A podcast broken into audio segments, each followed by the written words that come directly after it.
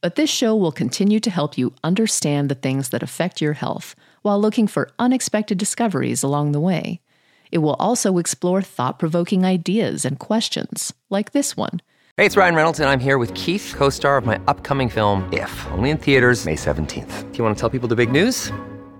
All right, I'll do it. Sign up now and you'll get unlimited for $15 a month in six months of Paramount Plus Essential Plan on us. Mintmobile.com slash switch. Upfront payment of $45 equivalent to $15 per month. Unlimited over 40 gigabytes per month. Face lower speeds. Videos at 480p. Active Mint customers by 531.24 get six months of Paramount Plus Essential Plan. Auto renews after six months. Offer ends May 31st, 2024. Separate Paramount Plus registration required. Terms and conditions apply if rated PG. Families have a lot going on. Let OLLY help manage the mental load with new cognitive help supplements for everyone four and up, like delicious Lolly Focus Pops or Lolly Mellow Pops for kids. And for parents, try three new Brainy Chews to help you focus, chill out, or get energized. Find these cognitive health buddies for the whole fam at olly.com. That's O L L Y.com. These statements have not been evaluated by the Food and Drug Administration. This product is not intended to diagnose, treat, cure, or prevent any disease. If you're struggling to lose weight, you've probably heard about weight loss medications like Wegovy or Zepbound, and you might be wondering if they're right for you. Meet PlushCare, a leading telehealth provider with doctors who are there for you day and night to partner with you in your weight loss journey. If you qualify, they can safely prescribe you medication from the comfort of your own home. To get started, visit plushcare.com slash weight loss. That's plushcare.com slash weight loss. plushcare.com slash weight loss. Why take one vacation with the family when you could take all of them? With Royal Caribbean, you don't just go to the beach. You visit a private island and race down the tallest water slide in North America. You don't just go for a road trip. You ATV and zip line through the jungle. You don't just go somewhere new. You rappel down waterfalls and discover ancient temples. Because this isn't just any vacation. This is all the vacations. Come seek the Royal Caribbean. Ships Registry Bahamas. Another day is here, and you're ready for it. What to wear? Check. Breakfast, lunch, and dinner? Check. Planning for what's next and how to save for it? That's where Bank of America can help. For your financial to-dos, Bank of America has experts ready to help get you closer to your goals. Get started at one of our local financial centers or 24-7 in our mobile banking app. Find a location near you at bankofamerica.com slash talk to us. What would you like the power to do? Mobile banking requires downloading the app and is only available for select devices. Message and data rates may apply. Bank of America and a member FDIC. Nearly 33 million US adults live with a condition called osteoarthritis. If you're one of these people, you probably think of it as joint pain or arthritis. Osteoarthritis, or OA, is the most common form of arthritis. It's when the cushion between the joint breaks down and the underlying bone gets damaged. This damage can develop slowly, but it can get a lot worse over time. OA can cause pain, stiffness, and swelling. It can also limit movement, making everyday tasks difficult and painful. Today, we're taking a closer look at what it's like to live with OA. What's happening inside the joint, ways to stay active despite the pain, and the things we can do to reduce OA symptoms for a happier, healthier life. Carrie Mellon has spent decades working with her hands as a costumer in film, a competitive equestrian, and rancher. She was diagnosed with osteoarthritis 30 years ago and developed a device that aids with gripping and holding. Hi, Carrie. Thank you so much for joining me today. Pleased to be here. I'm Dr. Neha Pathak, WebMD's Chief Physician Editor for Health and Lifestyle Medicine, and you're listening to Word Has It, a special edition of WebMD's Health Discovered podcast.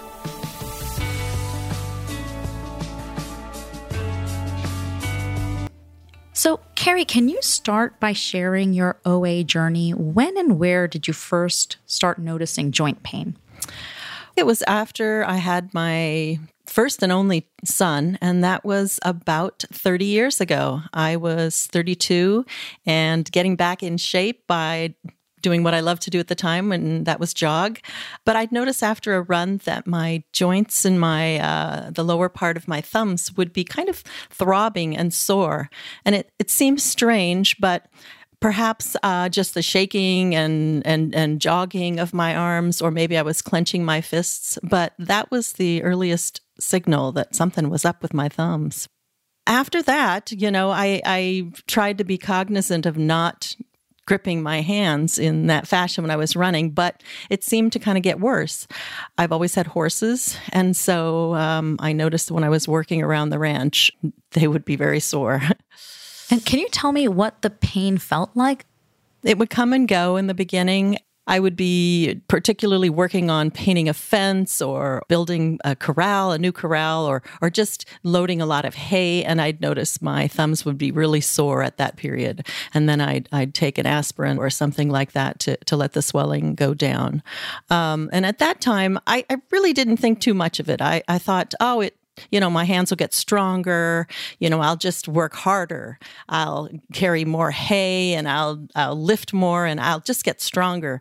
But in fact, that didn't help. And it was actually making it worse, not being cognizant of how I carry things and, and lift things. I didn't realize that I was going to have a, a, a disorder that would get worse if I wasn't careful with it over time. It sounds like you were super active. So what were some of the things how how did it start to limit you over time? Uh, well, my occupation uh, for the last 35 years has been a costume designer and builder. And so I've worked on television shows and, and moves and movies and films. And that involves a lot of physical labor. It's a lot of moving wardrobe, lifting heavy boxes, a lot of pinching hangers. I mean, hundreds of hangers a day, a lot of safety pins, sewing. Uh, so my hands get a real workout. And then also in my off time, I have a ranch, and I've always been an equestrian and have um, also had uh, sports that were involved horses, team penning and roping. That involves a lot of work with your hands, lifting hay bales, holding hammers, paint rollers for fence, just maneuvering a 1200 pound horse underneath you with your hands and the delicate grip that that takes. You know, I would I would work all week and on the weekends I'd come home and I'd work some more. So my hands were really truly suffering.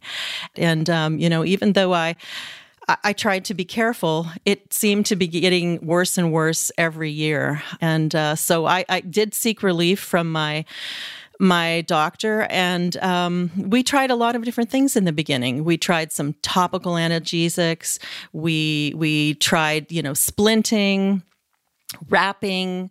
We did some anti-inflammatories, and that did seem to help. But I I realized that it was going to have to be a combination of different things to help. I didn't want to take a lot of drugs, but I wanted to stay really active. So I had to do some experimentation about how to keep that balance of being able to do everything I wanted and be as pain free as I could. When we think about joint pain happening to us over time, a lot of people think about the big joints, so the knees or the hips or back pain. But with osteoarthritis, as you mentioned, it can affect smaller joints too. So for you, it was your hands. Were there other joints that were painful? Um, yes, it was my fingers and my lower thumb, and then also my knees.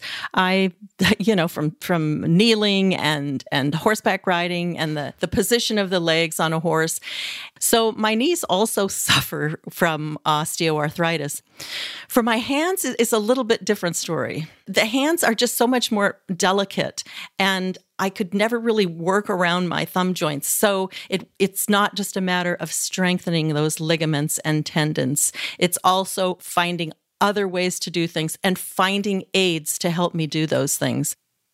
So, can you tell us about other equipment that you use to help you do the things you wanted to do? Yeah, something as simple as as turning a key in a in a door or car was difficult. I mean, I could do it fine, but it, it was painful. So, you know, I got the, the larger key fobs and the larger key ends that go onto the keys. You know, opening jars, that's really difficult. So I got some of the different kinds of jar openers for different kinds of, of, of equipment. Simply holding things like rakes and, and, and my electric toothbrush for, for, for three minutes, that, that was hard. So, what are some of the other things? So, horseback riding was so was very important to you. How did you continue to to do that? Because I have them in my backyard, uh, horseback riding doesn't only mean sitting on a horse and holding onto the reins. It also means everything else that it's maintaining the, the horse, the corrals, lifting up the feet, holding a hoof pick, uh, tacking the horse, raking, cleaning, corralling. I used adaptive aids. I used silicone bands on my tools. I, I could use the silicone bands on my rake and on my um, broom, and you just slip your hand into it. Now, it doesn't hold it completely, but it allows you to just release your grip a little bit and, and let the blood flow, flow get back into your hands. And it also allows you to keep that upper body strength because one thing that happens when you have arthritis is is you stop to do activities and you don't even know why you're doing it really.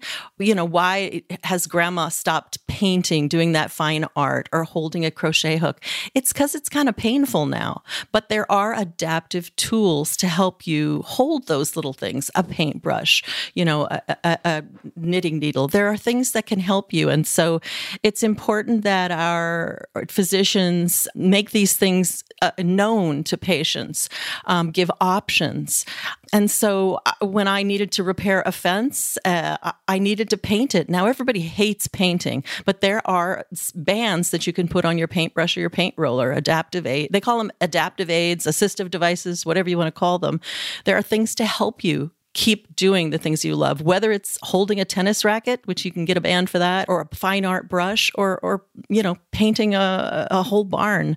So I depended on these little aids to help me do the things I love, and I'm as active at 64 as I was at uh, 24 um, because I've, I've, found ways to continue doing these on, on, my own. I did, you know, I had to kind of research and find these things. You know, I talked about the, the splinting earlier on and, and the uh, splint on the thumb that kind of protected it from from squeezing all the way. This was given to me by a therapist and suggested by a doctor, an orthopedic surgeon. But the reality is, it it was something that would get dirty right away. It was Velcro and elastic, and I couldn't really use that outside, you know. I, and plus, it didn't allow me to to grip all the way, and I didn't feel anything in my hand too because it was this thing here. So I really lost a lot of control. So I had to find other ways around it. And sometimes I would notice one hand would be worse than the other. But I also recognize that it's really important to keep that muscle balance, keep strong on both sides. So I refuse to say, oh, well, I can't use my right hand, so I'll use my left hand. No, I, otherwise my my right hand muscles would you know would atrophy my arm would uh, atrophy I, you have to weight bear equally on both sides to, to keep equally balanced to keep your neck in alignment your back in alignment everything so I, I needed to find a way to make sure i kept using each hand equally and kept each part of my body equally strong between all of the different types of activities you wanted to do and the types of assistance you got from health professionals, were there things that you kind of tried to do on your own that helped you do some of these day to day activities? Absolutely. Um, I, I definitely wanted to continue to be active in all of my sports and hobbies. And so, um, you know, one day when I was cleaning out my barn, I, I my thumbs were so sore and they were spasming that I grabbed some duct tape and I made a loop around a, a broom handle. And just a simple loop on that broom handle allowed me to hold it and control it with without a lot of grip. And so I, I, had an idea to come up with some kind of a soft little silicone band to hold on to it, which I created in my kitchen along with my two sisters' help.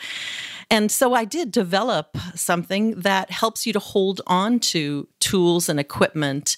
And they come in uh, many, many different sizes for something as small as a baby teether or spoon, all the way to a boat oar or a, a, a walker trainer. And it's this tiny little silicone cuff that you can slip onto anything that allows you to relax your hand and squeeze as hard as necessary. Because the trick is to not have a death grip on items, but to be able to relax your hand, let a little the blood flow go back in. So it's kind of like a, I made sort of a handle for just everyday items.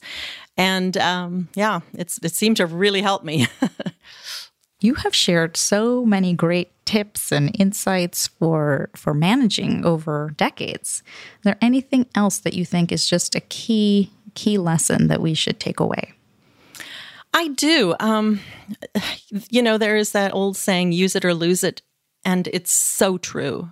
You have to really think about why you're not doing some of the things you used to love and why you let those things fall away. You know, you used to paint. Why aren't you doing it anymore? You used to knit. You used to, you know, dance. Really think about it. I, I think that people uh, get uncomfortable or get some pain in their knees or their hips or hands, and, and they think they're, it's, it's a downhill sliding that's never going to get better. But that's not the truth. We just need to m- manage our movements in a different way as we age. And um, so I would say, really think about some of the reasons you might not be doing the things you have always loved. And uh, I bet you can find a way around that. That is great advice. Thank you so much. Very nice to meet you, uh, and I enjoyed speaking with you today. I'm Dr. Neha Pathak, WebMD's Chief Physician Editor for Health and Lifestyle Medicine. And you're listening to Word Has It, a special edition of WebMD's Health Discovered podcast.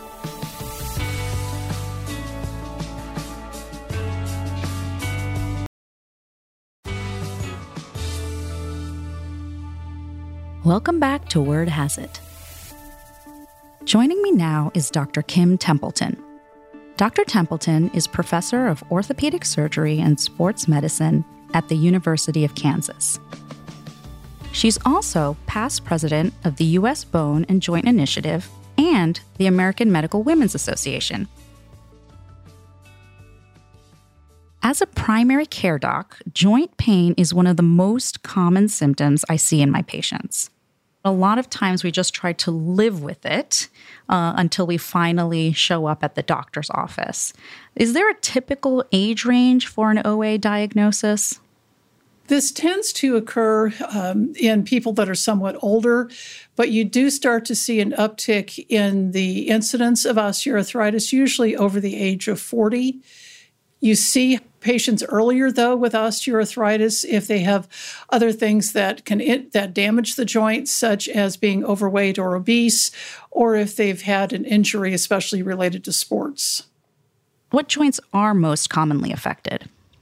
One of the more commonly affected joints is the knee, but then you also can see it in the shoulder and in the hip and in the hand. And especially in women, having osteoarthritis at the bottom of the thumb is extremely common. And as you look, uh, as women get older, almost all of them are going to have osteoarthritis at the base of their thumb once they reach a certain age, usually over the age of 80 or so. Oh, wow. That's really interesting. I did not realize that it's so common and that there's this gender difference. A significant gender difference. And if you think of about what that means from a functional standpoint, if you have trouble using your thumb or there's pain at the bottom of your thumb, it makes it difficult to do day to day things such as open doorknobs, opening jars to be able to cook. So it's not just having OA, but there are implications uh, when you do have this in your hand. In primary care, we see a lot of patients that come in with the joint pain, some stiffness, it's on and off maybe sometimes. What are the most common complaints you see by the time they get to your office as an orthopedic surgeon? Well, you're right. Those are the common symptoms. It's pain. It usually starts off with pain that is present with activity, but if it continues, can be even pain, including some aching that's even when they're not active, especially if it's osteoarthritis of the knee, having pain if they've been sitting for quite a while and then try to stand up. There can also be issues with the joints getting stiff. On occasion, the joints can be swollen. And so typically, by the time patients come in, they are having some level of disability, meaning they're having difficulty doing day to day activities, whether it's exercise or doing their jobs at work or even taking care of things at home. It's not unusual that the diagnosis is somewhat delayed because people, a lot of people assume that joint pain is just a part of aging. And so, why seek care if this is just part of getting older? But it's important to understand that there are things that can be done. And so you don't need to wait until you're completely disabled before you seek care for your for your joint pain. Can you walk us through what's going on inside the joint when OA is first starting? And is there a silent phase before you start feeling symptoms? So, inside all of your joints is this material that's called articular cartilage. That you have the bones that, that make up each side of the joint, and then there's a cap of cartilage on each side. Within that cartilage are proteins that hold water. It's kind of like a firm gelatin. And so, when you use that joint, those areas of water and proteins help cushion the joint and help cushion the bone. Arthritis happens when that cartilage starts to break down. And so that typically the, the underlying cause is inflammation, but that can occur if there is an injury, um, like if you think about the knee, if you're playing sports and you tear a ligament, you've not only torn the ligament, but you've probably sustained some level of damage to the cartilage cartilage, especially in adults, doesn't heal, and so that that cartilage can continue to to have more and more injury. But there's also an inflammatory response to that that causes the proteins in the cartilage to break down, and so essentially arthritis is losing that cushion, whether initially from an injury and then some inflammation or just inflammation on its own. And so gradually with time, that cartilage gets thinner and thinner and then starts to tear. You asked if there's a pre osteoarthritic phase, and yes, there is. Um, and that's the phase that we're in, where there's a lot of research now because if we can identify people with early arthritis, maybe between blood tests and x rays and things, if we can find them, that would be the perfect point to intervene to hopefully keep the cartilage from continuing to deteriorate. We just haven't perfected that yet. What increases someone's risk? Gender is, is a risk factor, as is sex. Those have somewhat different impacts on the risk of OA, but we know across the board that women have uh, higher incidence of OA in almost every joint than does than do men. There also is a genetic component to it. So when I see patients in the office with arthritis, they'll say, "Well, my mother had it or my grandfather had it. Does it increase the risk?" There does seem to be an inherited component to that, but a major risk factor is also obesity. We're not clear uh, about the relationship between obesity and osteoarthritis in that we can see people that who are obese have increased risks of developing osteoarthritis of their knee, which makes sense because that increased weight puts more pressure on the knee. You mentioned that there's a specific role that sex and gender can play. Could you talk a little bit more about that and help us understand the difference between the two and, and the interplay with OA? Why take one vacation with the family when you could take all of them? With Royal Caribbean, you don't just go to the beach. You visit a private island and race down the tallest water slide in North America. You don't just go for a road trip. You ATV and zip line through the jungle. You don't just go somewhere new. You rappel down waterfalls and discover ancient temples. Because this isn't just any vacation, this is all the vacations. Come seek the Royal Caribbean. Ships Registry Bahamas. Mom deserves the best, and there's no better place to shop for Mother's Day than Whole Foods Market. They're your destination for unbeatable savings, from premium gifts to show-stopping flowers and irresistible desserts. Start by saving 33% with Prime on all body care and candles. Then get a 15-stem bunch of tulips for just $9.99 each with Prime. Round out Mom's menu with festive rosé, irresistible berry chantilly cake, and more special treats. Come celebrate Mother's Day at Whole Foods Market. Sex and gender are different but related terms. Sex refers to who you are physiologically, what your chromosomes determine that you are. Um, and so you're either XX or XY or some variation of that. Your gender is how you're presented to society. Are you a man or a woman? That impacts how often you, from this perspective, how often and when you use healthcare resources. And so, in terms of the impact of sex on developing OA, there's likely an impact of estrogen, as we know that estrogen seems to help maintain cartilage. And so, if you lose estrogen after menopause or due to other health conditions, that could be responsible for some of the loss of cartilage and the increased risk of developing arthritis the way women are lined up, the way especially our legs are lined up from the pelvis to our feet is different. That changes how the joints, especially the knee, are loaded, meaning how much pressure is put on them, and that may increase the risk that the joints start to break down. Um, Women are also higher risk of, of joint injuries, especially knee injuries. And if injuries can lead to OA, that's another factor. Although, interestingly, if you look at knee injuries and developing OA, women tend to develop osteoarthritis sooner after a knee injury than do men and at higher rates. So, this may again get back to the inflammatory part because we know that women are prone to having more inflammation than are men. There also tends to be some differences in gait or how people walk. There are differences between men and women, or male and female, and how your legs move when you walk. Even if you don't have osteoarthritis, that too may change how, how cartilage is loaded.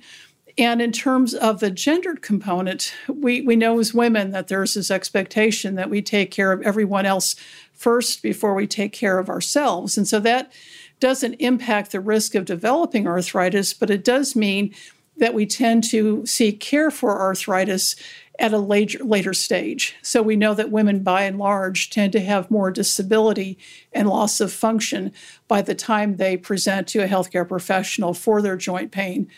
Where that can have an impact is although men and women both get better after we provide treatment for osteoarthritis, if women have more pain and worse function coming into that treatment, it typically means that their, their outcomes are not as good. So, if we're putting it all together, is OA just OA, or can it play a role in other health conditions as well?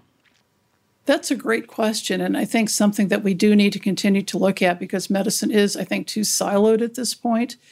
If you look at conditions such as obesity or diabetes or heart disease, those patients are more likely than not to also have osteoarthritis if you look at people with osteoarthritis, they typically have a multitude of health conditions again, obesity, heart disease, and diabetes, but also things such as depression and lung disease. And it's really hard to figure out how those two necessarily fit into osteoarthritis. If you look again at, at sex and gender differences, although both men and women ha- are more with arthritis are more likely to have other health conditions, women have more of those conditions and they tend to be even more significant. We're not sure of the role between those two. It may be that if you have painful joints, especially in your legs, and you're not able to exercise, that may impair the ability to treat other conditions like heart disease and diabetes. If you have a condition in which exercise and activity is a component of management and treatment, if you're having too much pain and you can't do that, then the, that impacts the ability to be able to take care of those conditions. We also know that there's a link between uh, osteoarthritis, especially osteoarthritis of the knee, and the risk of mortality. We know that people that have osteoarthritis of the knee that is symptomatic, meaning it hurts and it's not just something we see on x ray, are more likely to die from cardiovascular disease. And that again gets back to is it potentially related to the fact that they can't exercise and help maintain their cardiac health? Hmm. So, what can we do to empower our patients, particularly women, to speak up at the earlier stages of their symptoms? I think it's important to empower patients, both men and women, but especially women, to speak up to your healthcare provider when you're seeing them. If you're having a painful joint, don't again assume that it's just because you're getting older and that this is a normal part of aging and that there isn't anything that can be done, because there are things that can be done. Your joint pain may not be something that your primary care provider brings up, but that's because there are a lot of other health conditions that they need to deal with. They need to deal with your blood sugars and your blood pressure and your weight. So, joint pain may not be something that's discussed, but I would just strongly encourage patients if they have joint pain, mention it especially if your healthcare professional is saying, Well, I want you to go out and walk. Well, if you're having so much pain you can't walk, then that's losing that modality. But your healthcare professional isn't going to know that unless you tell them. And so speak up, let your healthcare professional know that you're having pain. And don't be afraid to speak up because you think that if I speak up, that means I'm going to have to have my joint replaced. Just telling someone you have arthritis doesn't necessarily mean that that's the, the straight way to the operating room because there are a lot of other things that we can do. Activity changes, um, different types of exercise to help offload the joint, weight loss, injections, working with physical therapy to work on strengthening exercises. There are a lot of other things that can be done with a painful joint before we ever talk about having surgery. And actually, Surgery for joint replacement is one in which we never tell the patient you have to have your joint replaced. That's and patients will ask me, is it time for me to have my joint replaced? I don't know because I don't live their day to day lives. This is something where I tell them, you will tell us when you're ready to have your joint replaced. And so if you don't want to have surgery, you don't have to have surgery, but let someone know that you're hurting. And then we can start working with some of the modalities, some of the other interventions that you are okay with and that do fit into your lifestyle. Dr. Templeton, thank you so much for this enlightening information. Is there anything else you think we should be taking away? Osteoarthritis is is a common condition. We need to know more about how to prevent it early or earlier on or to pick it up earlier. But until then, it's just being aware that if your joints hurt, let someone know, and then we can, especially your healthcare professional, and we can work on ways to try to address this. Thank you so much for your time, Dr. Templeton.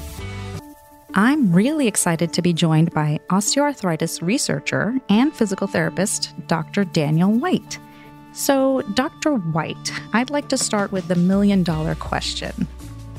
Uh, whether we are just starting to no- notice some joint pain or if we've lived with it for decades, what can we do to extend the life of our joints for as long as possible? Here is a quick word from our sponsor. We take this few seconds off to inform you, our valued loyal listener, about the best health and fitness podcast shows. From the Nezpod studios. Join us as we give you the best of the best health and wellness updates you can rely on for the treatment of chronic health problems.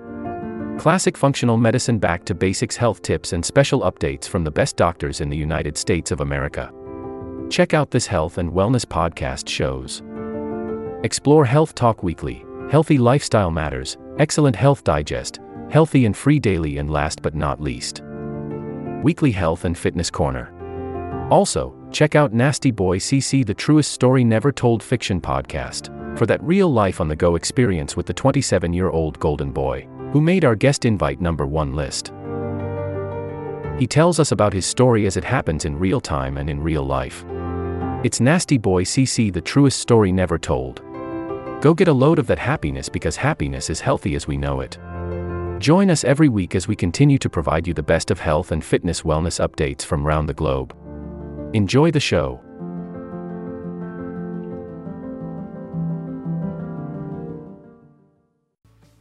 The short answer is that uh, you want to move, that uh, moving is a key part uh, and key treatment that is recommended for uh, osteoarthritis uh, or arthritis uh, in general.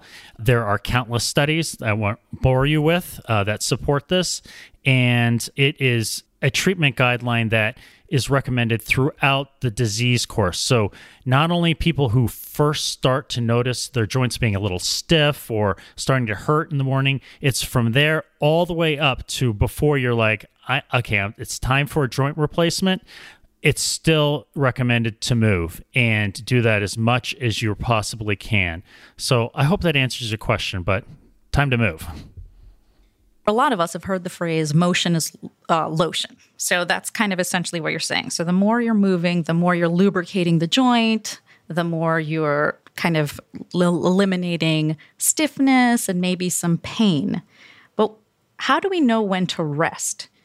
So that was a big question for me with my patients was, well, when should I push through the pain and just get up and do my walking and do my exercise? And when should I say, okay, really listen to your body and just take a breather today? Now I'm just going to start to answer that with what you ended with, and that is listen to your body. Uh, we are not saying you know push through the pain and no no pain no gain or pain's weakness leaving the body. No, it it listen to your body, but know that when you first start moving, it's going to hurt for a little bit. And if you're really nervous about moving, as many people with osteoarthritis or uh, arthritis are, consider meeting with somebody like a physical therapist or a personal trainer or even attending an exercise class. There's exercise classes for people with arthritis that can help ease you into this. Again, listen to your body. It's very important to do that. So, when is it time to go see a physical therapist? Sooner than later is the uh, key thing. Typically, physical therapists see people when they have major problems with their mobility or they have severe pain. PTs are super trained at helping people before they even get to that stage. So, helping people that notice they're starting to go downhill a little bit, whether it's with their pain or getting around, and they want to stop that slide. Starting, going, and seeking out a PT at that point is absolutely appropriate. I'd like to also add if you have arthritis and you're really nervous about starting an exercise program, it's okay. Go see your PT. They are super educated with giving you exercises that are going to work and are not going to hurt you and you're going to be successful with. Can you talk a little bit more about like specific ways physical therapists can help you? there is about a third of people with arthritis in their knees who have uh, what's called this fear of movement. They're uh, fearful that you know they're going to make things worse. It can be quite uh, disabling because you know you can do more, but you don't want to hurt things. And what a physical therapist will do is identify these are safe things you can do, and this is where you can step on the gas a little bit and, and, push yourself. And these are things that you don't want to do or you want to avoid. And here are situations where you want to, to be careful and monitor how you're doing. Now, the best thing about PT, it's not like you only see them once and then you're done. They'll see you multiple times, and most insurance carriers pay for PT. Uh, so this is a conversation rather than a one stop place uh, you can go to. One of the things I find really fascinating about your research is your work talking about walking and 6,000 steps. Yes, a couple years ago, uh, we published a paper trying to understand well, how many steps per day do you need to be healthy uh, and to ward off some of the things that uh, osteoarthritis uh, causes. There's numbers associated with healthy blood pressure, a normal temperature, and we said, well, shouldn't there be a number for steps? And the short answer is we found around 6,000 steps per day to be a healthy number for people to go to. Now, that doesn't mean you stop once you get to 6,000. You can keep going beyond that and you will continue to reap even more health benefits. But as a goal, 6,000 is a good number to go after. I also like to add for those who are just starting out. So maybe you're listening to this podcast now and you're like, Dan, I walk like a thousand steps per day, or I don't even know how many steps it is, but it's going to be low. So, two things you can do. One, you can get yourself a pedometer or get an Apple Watch or Fitbit that will count your steps. And two, work towards the first number we found is 3,000 to be a, a good starting reference point to get to. And that really doesn't require much effort. And then from there you work to the to the 6000 uh, steps per day. How you get to there it really doesn't matter. Uh, you can do it throughout the day. You can do it in chunks. However it fits whatever you think is going to make you most successful. And uh, we've since learned uh, from publishing that study uh, almost eight years ago that it's not only is steps helpful for people with arthritis but just your health in general. It wards off uh, cardiovascular disease and prevents uh, premature death. I'm not kidding. Uh, it is a it's a pretty big thing. So putting one foot in front of the other, getting those steps, having a way of counting them, uh, highly effective and a very healthy thing to do. So clearly, exercise is really important over the long term to keep your joint mobility and stay healthy. But how about treatments in the short term. So when you are feeling those aches and pains. If you were to take the analogy of a meal, your main dish is going to be the exercise. You want to have that and you want to spend your time on that main dish. But then you have side dishes. The side dishes are going to be things that are helpful, uh, but aren't going to be the main thing you're focused on. So these things considered to be probably helpful, but there's not a lot of evidence around them. So things like the compression wrapping icing, using heat, anything you think that will be helpful uh, to help accompany you to uh, reduce your pain and keep you exercising. Uh, this also includes the topical treatments, uh, whether they're creams, uh, whether typically they're topical NSAIDs or nonsteroidal uh, anti-inflammatory agents. These are conditionally recommended. So again, there's not a lot of evidence, but there's enough to say we conditionally support this as a treatment. So, again, not the main dish, it's a side dish. You want to make sure you have that main dish and be moving, and hopefully, the, help, the side dishes will uh, fill you up. So, I have a question just in terms of what we can do if we've suffered an injury or a fall. Okay, I've fallen I've injured the joint, and so it, at some point I'm going to have osteoarthritis.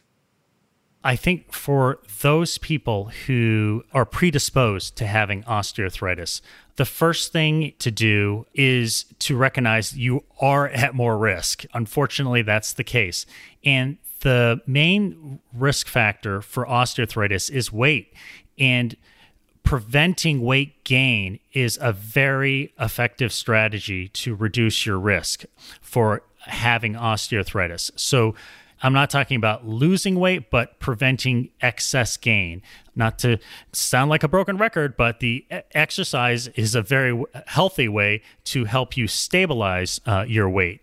So, finding something you enjoy and help staying active to maintain that healthy weight are really two key things uh, that you can do uh, at those early stages where one is doesn't yet have osteoarthritis but is predisposed to this we sometimes fixate on the exercises that the physical therapist has prescribed for us or you know doing a certain type of activity.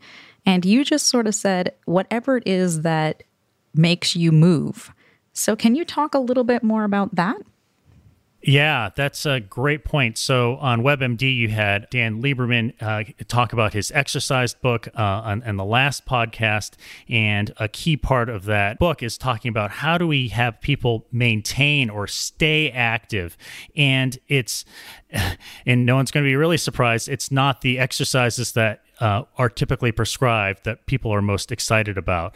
And there's a whole movement uh, in behavioral change of identifying things you enjoy doing and just trying to do them more, whether this is bowling or whether it's going for a walk with friends or whether it's going out shopping. Maybe that's not the most cost effective way, but nevertheless, for your health, walking the mall. I mean, if you enjoy doing that, that is activity and that is definitely beneficial for your health anything else that um, you think is a key key message that people should know if they're trying to live with the joint pain and prevent it from getting worse? Yeah, I I think um, uh, the the last analogy, which I'm sure people are just rolling their eyes at this point, but is you want to try to stay on the horse as long as possible. That exercise horse, just try to stay on it as long as possible, and know when it's the right time for you to have a joint replacement. There is a, a window of opportunity and optimization. Typically, it's people take that too early, and but it is possible to have it too late. But you know, figuring out by leveraging the activity and being active, trying to delay that replacement as long as possible, staying on that horse, that's key. And then you'll know when it's time to have uh, a joint replacement, which is the definitive treatment for uh, arthritis.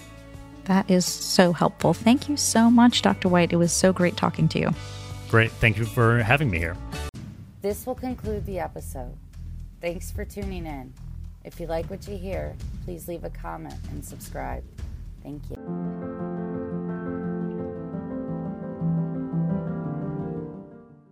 This will conclude the episode. Thanks for tuning in. If you like what you hear, please leave a comment and subscribe. Thank you.